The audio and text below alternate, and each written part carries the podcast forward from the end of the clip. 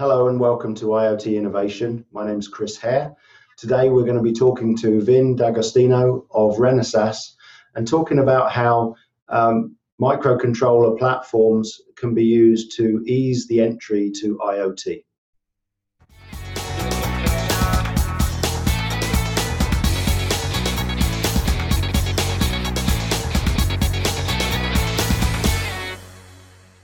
This episode of IoT Innovation is sponsored by Anritsu.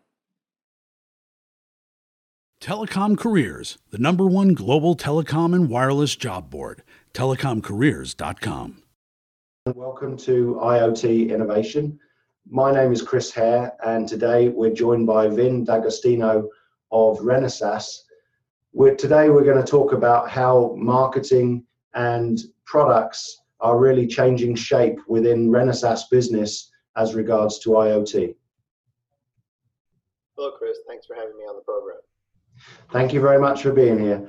Um, so, first of all, Vin, maybe what we can start with is if you could talk to us a little bit about Renesas business, the way people in the wireless industry might be really familiar with Renesas, and, and for that matter, the way IoT companies that are not wireless by background may not be familiar and why they should become familiar? Let's start there.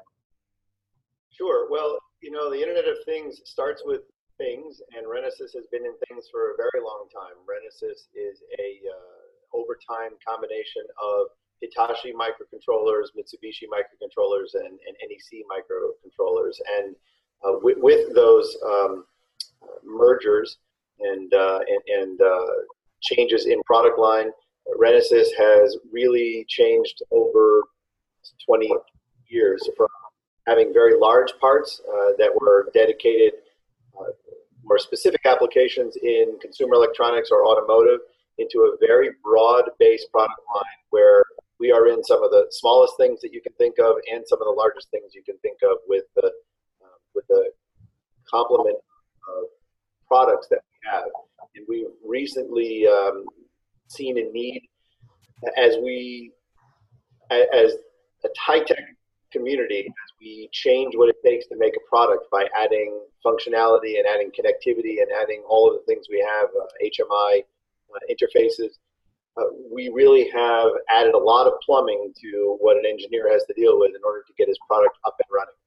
And, and two years ago, Renesas recognized that as well and started down the path of not just designing a hardware platform uh, as, a, as a chip, if you will, or chipset, uh, but really a full engineering platform, design platform, which we've called Synergy and made an announcement in, in June on the 15th, which is a hardware and software combination where just by buying a chip, you get access to um, RTOSes, middleware, stacks, uh, all kinds of debugging tools that a typical engineering company or, or product company would spend 60, 70, 80,000 dollars to get access to and, and you get that by uh, simply designing on the Synergy uh, hardware so that you get a, standardized API throughout the entire family. So whether it's a small part or a large part, whether you have decided to implement audio with I squared S or with PW,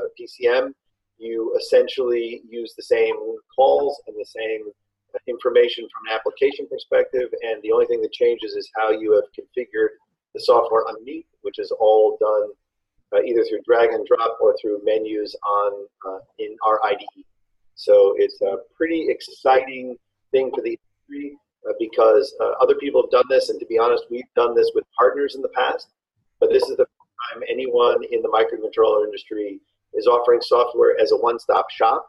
So even though our platform, the software part of our platform, is based on Express Logic's uh, ThreadX, and, and their uh, complementary products, you would pick up the phone and call Renesas if you had a question or an issue. Uh, so whether it's a hardware issue, whether it's a firmware issue, whether it's applications issue, you would call directly to us. Uh, the other thing is that we decided to um, play on our strength as industry best-in-class hardware and brought in a software team and software design controls where we literally can provide software with a data sheet, just like we provide hardware with a data sheet, with performance numbers and expectations of functionality, with a warranty that says it will meet these or we will come in and fix it right away. So, so really have taken the whole platform idea and, and embraced it as the company that we were uh, to, to really allow people who suddenly have products that need to do uh, rich user interfaces or connectivity or file uh, system for, for data storage or all three of those in conjunction, make it very easy sources uh, and uh, in-house and, and allow them to really be able to compete in that space with, with a lot of the other players.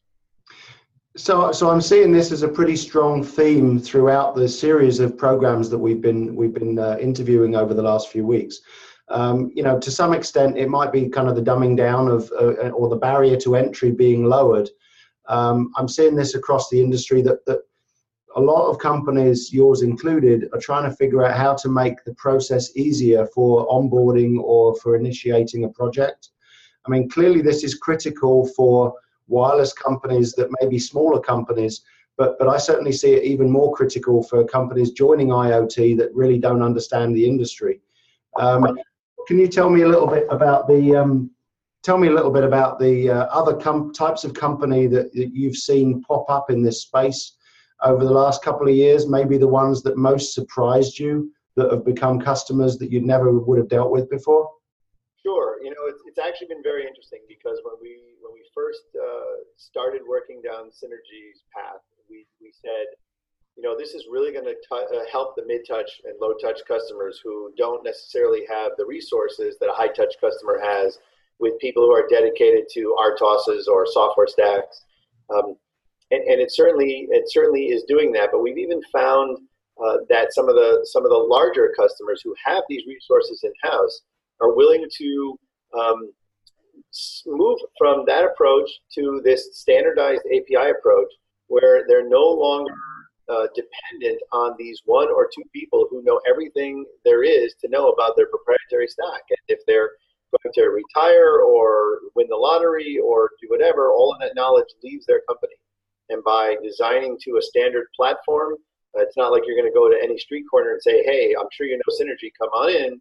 But there's a much better chance of finding someone in the marketplace uh, for their own HR uh, and, and corporate longevity to, to be able to fill those shoes and, and even to get people that can work together on teams and start with a base knowledge. So that was that was a big surprise for me. I thought that you know a lot of these uh, large companies will um, really I don't want to say beat you up, but certainly negotiate for, for every dime or every penny.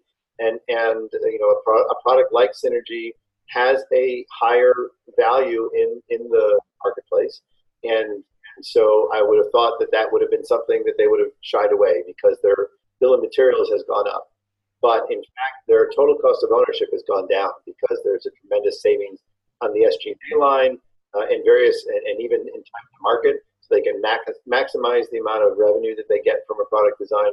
So really, what, what we set out to do, and it looks like we really have hit on, on all uh, on all targets, uh, is to lower the barrier to entry, as you've said, to lower the total cost of ownership, uh, and to speed up the time to market when you design with a, a, platform.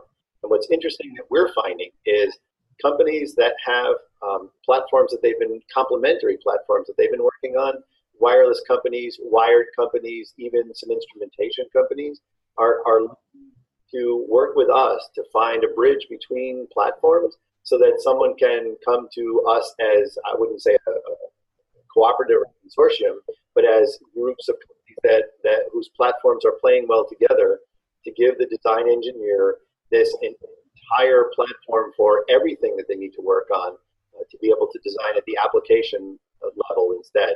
It's really very interesting. So my background is, is, not so much marketing as it is engineering and applications work. In fact, uh, before I joined Renesas five months ago, for 17 years, I ran a, um, a design house, an independent design house, helping people design products. And um, it, it's been really interesting to see that, um, well, it, I, I, like to, I like to use a flashlight as an example because – uh, I've always pushed our customers to say, what is what is the essence of your product as you're going through this transformation from from uh, not having microcontrollers in some cases and, and software to to adding this high technology.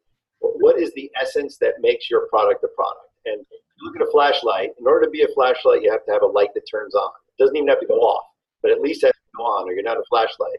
So, so all the discussion about ergonomic handles and and reflectors and whether you have two different LEDs at different color temperatures and you change the color temperature of the light as you dim it, any of these advanced features um, or, or even an internet connectivity that, that makes, uh, makes your cell phone beep when the battery in your flashlight is getting low, all of those features are not making it a flashlight until the light comes on.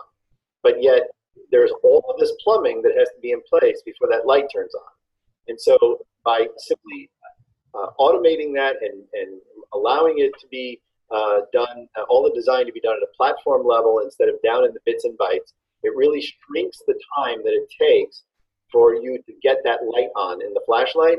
And then the rest of your development time is spent uh, innovating in areas where, where you can differentiate your product from the balance of, of your competitors in your marketplace, which is interesting because I've seen in, in talking to the clients that I've worked with uh, over the last 17 years, their, their embedded systems people are being stretched and stretched and stretched to barely get stuff functional by the time they hit a trade show or hit a launch date.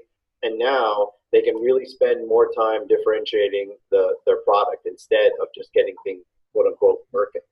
Uh, right. The other interesting thing is some customers who are looking at working at the platform level are actually looking at um, making changes to the landscape of their engineering community. You know, right right now, when someone wants to in, um, develop a human, uh, an, an HMI, human machine interface, the marketing people are working mostly with embedded systems engineers. And, and so the, there's a little bit of a disconnect in, in how um, the marketing and customers uh, look at a product and how engineers look at a product. You know, I've always uh, said when I was working with customers, take take my opinion uh, with a, a, grain of salt about how the UI should work because I know what's inside the box, and so I'm going to think about it differently than than your consumer and user who really doesn't care what's inside the box; they just want it to work. And so now with a platform, instead of having embedded systems engineers working with the marketing uh, and product development or product definition team, they can have applications programmers that are used to working on uh, interfacing with customers, people who are programming for PCs and Macs and uh, other products that have always had very large LCDs and very rich interfaces. And they can they can work on that level and not have to worry about just moving this this you know um, group of data out to the screen, which is which is how the embedded systems engineer looks at that same problem. So, so, so picking up on it, uh, there's a, there's so many um, directions I could take that that um, your comments there. So, so one of the areas that that we've looked at is the comparison and the contrasting between IoT and M2M. And the machine to machine business clearly has been an industrial business that's grown up and is relatively mature.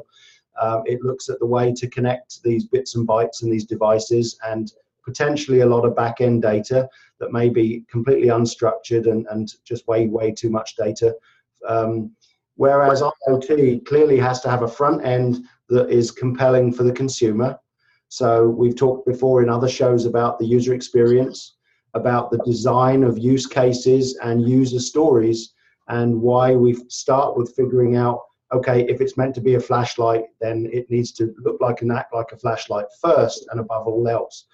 Also, we've talked a little bit about the data and the fact that in the in the case of some companies, they're really looking closely at not just the, the massive pipe of data that they can provide, but doing some intense analysis of it and figuring out which bits are important.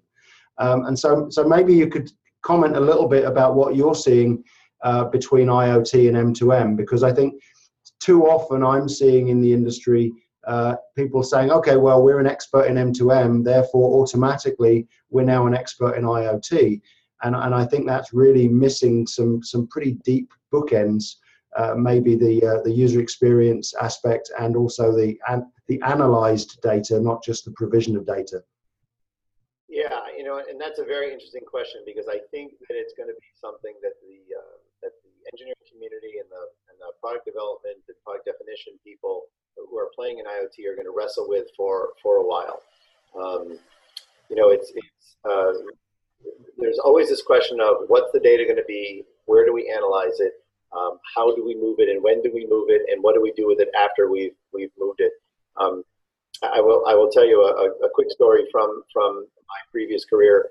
Uh, I used to work for a company that made ultrasonic welding equipment, uh, and and we were working on what was then advanced controls, but that was 25 years ago. So so now it's what a what a uh, second grader might, might be doing uh, in in technology. And um, we had a customer in the Chicago area that was a medical company, and they really wanted to know more and more about the process. And we were working on a, a module that was going to allow a printer interface so that each weld of plastic would print out things like the depth of movement and the, the amount of energy used and the time of the weld and all of that. And, and this guy was pushing, pushing, pushing to get this interface. So we reprioritized things in engineering. We got it, and I, and I knew the gentleman pretty well. So I flew out to Chicago from, from Connecticut, set him up uh, on a Thursday. We got the welder working in the lab. We got uh, the printer set up and boxes of paper, and everything was set. And I checked with him on Friday, and I flew home and, and Monday morning, I get a phone call from him, and he said, "Well, the, the shift was in over the weekend, and they used the system, and I now have five and a half boxes of printed paper. What, what am I going to do with it?" Right. Um, and I said, "Well, do you have a fireplace at home?" I mean, everyone wanted the data, but nobody thought about what they were going to do with it after they had it and, and how they were. And, and so I think that there's going to be, you know, I told uh, our field force here at Renesas as we move into the platforms and they get more and more involved in customers in, in their design process and not just selling them a chip at the beginning, that they're going to really end up sort of being uh, counselors for them a little bit because they're going to want to talk about, well, you know, now that I'm working with this platform, I have all this data. What do I do with it? Do I get a pipe and push everything to the cloud and analyze it there? Do, do I try to do some pre-analysis and and you know I can do it if it's a wired connection or wireless through Wi-Fi. But if I decide I'm going to have some part of my product be you know 3G or LTE or something, I'm going to be paying for all that data. So maybe I want to minimize the amount of data that's going back and forth. And do I have different experiences based on the pipe, or do I figure out what? I mean, all of these are incredible discussions that in uh, right hands could could really yield a great thing, uh, and in the wrong hands could end up being just reduced to arguing over how many angels can dance on the head of a pin.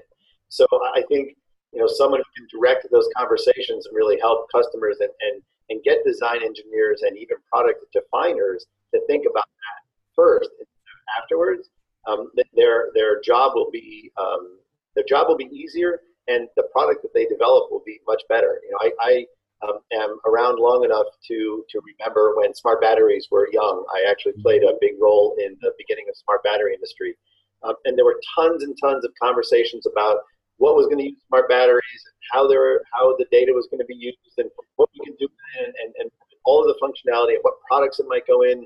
And there was incredible amount of chaos and an incredible amount of money uh, spent in all of that until it really settled out, and and it was really a very infantile uh, industry that, that, that took a while to mature, and then it, it finally turned into something that is, you know, obviously on cell phones and PCs and a few other products. And I see IoT being the same kind of thing. It's very infantile. It is a, it is a technology that has tremendous value for end users if implemented correctly. And, um, and it's just going to take some time for the industry and the customers to, to sort it out and what other things it might, uh, what it might spawn. You know, um, no one's going to do this, so I can. So I'm, I'm, not giving anybody a product idea. But if I had a toaster and I was going to uh, put put electronics in a toaster, what does that mean? If I'm just storing the data, is that is that IoT or is that machine to machine and just some data storage? But what if, for example, I was and I spend a fair amount of my life in the lunatic fringe, so I might be the one customer for this. Uh, but what if I put a barcode scanner on the toaster and when I bought some bread at the store, I it scanned it and knew how thick the slices were and what the moisture content typically in that bread was, and it the toaster automatically so that regardless of what toast I buy, I always get the same brown every time. Right, right now, I you know I'll do it. My wife will turn it to five. I'll turn it to four with switched breads. It's a little thicker. It comes out darker. Wouldn't it be great? Now that no, that's suddenly a thousand dollar toaster, but that is really cool. And what if suddenly somebody had ideas for recipes and the toaster went and showed you five people who posted recipes for that particular toast and it came up? I mean, all of a sudden, um, that technically is still considered by machine to machine situation because none of that's monetized. But if some somebody uh, sold a subscription that service, or somebody sold a subscription to the recipes. Now all of a sudden, that's data being massaged and transmitted and stored and analyzed uh, in the cloud, and data is being pushed to you from it, and it's being monetized. And that is uh, what everyone considers a classic IoT situation. So, so I think coming coming on from that, I mean, we've been have we had a conversation um, previously with a gentleman from Adobe where we were talking about the right sizing and the personalization of marketing. And you know, we we talked we talked about the movie examples of things like Minority Report, where suddenly all of these um, all these coupons are following you down the street, but they know what your buying habits are and what your spending history is, and, and they they kind of propagate that with you. I, I think the challenge we discussed during that interview was making it somewhere below, the creepy level. Uh, in other words, it's you know with Google now, for example, I'm very used to it helping me, and I treat it as help. However, there may be uh, people in my family or friends that that if they got the same amount of help, they might consider it intrusive. And I think one of the one of the points here is you never know if you've crossed that line until you cross it and that line and that line changes no matter who you are. Um, but coming back to one of your other points about um, you know trying to educate people in the IoT world, um, my business partner and I ran a workshop at, at a conference in in uh, San Francisco a few months ago, and we loosely titled it 100 questions of IoT. And, and really what it boiled down to was 100 plus due diligence style questions that you need to have asked yourself to go get a successful IoT project. Uh, you know, we've started building into our projects a line item in the budget that's called education, because I, I think that when everyone making wireless devices was was somewhat equally educated, it was enough of a challenge to make a successful product. But today, you've got all sorts of companies, all sorts of walks of life joining in, and really you have to really go back to basics because their knowledge of IoT may not even uh, get to the basics of wireless. And that presents some really serious challenges, whether you're making an educated toaster or whether you're making a device that goes in luggage or all sorts of other examples that we've seen where, where things that might be obvious to us with our background are really non-obvious. Uh, what are you seeing from Renesas perspective of those type of situations and those kind of, kind of customers? So, you know, I, I think that, um, you know, we, talked briefly before about Renesas' new platform product, and, and that is getting some uh, great response in the marketplace for people who are saying, my God, you're taking care of all of the stuff that I was worried about in this. Uh, and, and uh, but, but, you know, that not every system necessarily needs uh, an RTOS or needs everything that Synergy has in it. And, and, you know, I think about we talk to some people, all they want are intelligent sensors, and they still are in the big pipe mode where they just have intelligent sensors pushing up data, will do everything in the cloud. In that case, it really isn't a user interface, there isn't any local data storage, and what you want is something that has incredibly good um, interface to the real world, whether it's A to Ds and D to As, or, or whether you're processing light or sound or, or voltage uh, and, and or um, you know, things to turn stuff on and off or even outputs to dim things or, or change devices um, parameters. And and a really good solid interface to uh, a link to, to wherever that cloud service is that's going to do all the analysis.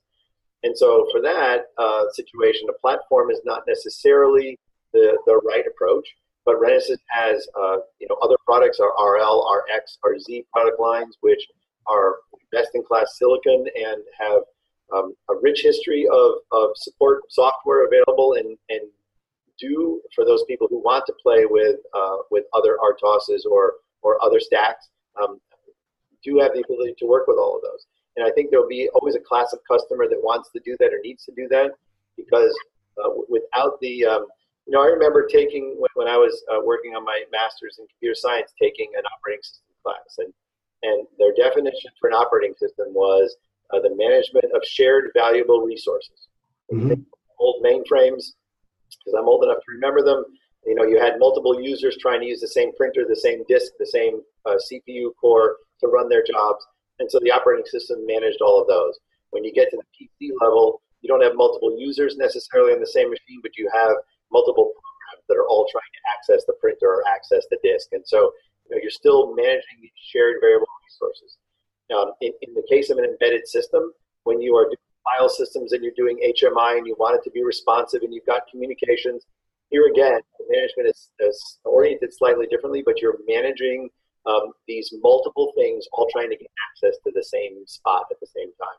Right. But the system where you don't have that, where you simply have a main loop of code that's going out and getting data, pushing it out the door, and getting data and pushing it out the door, um, the ability to do that efficiently and in a cost-effective way is also very important because for those people, their their real monetized value is in the data their product, quote unquote, doesn't have a lot of features and functions on the face of it. There aren't knobs, there aren't buttons, there aren't lights, and, and things to manage.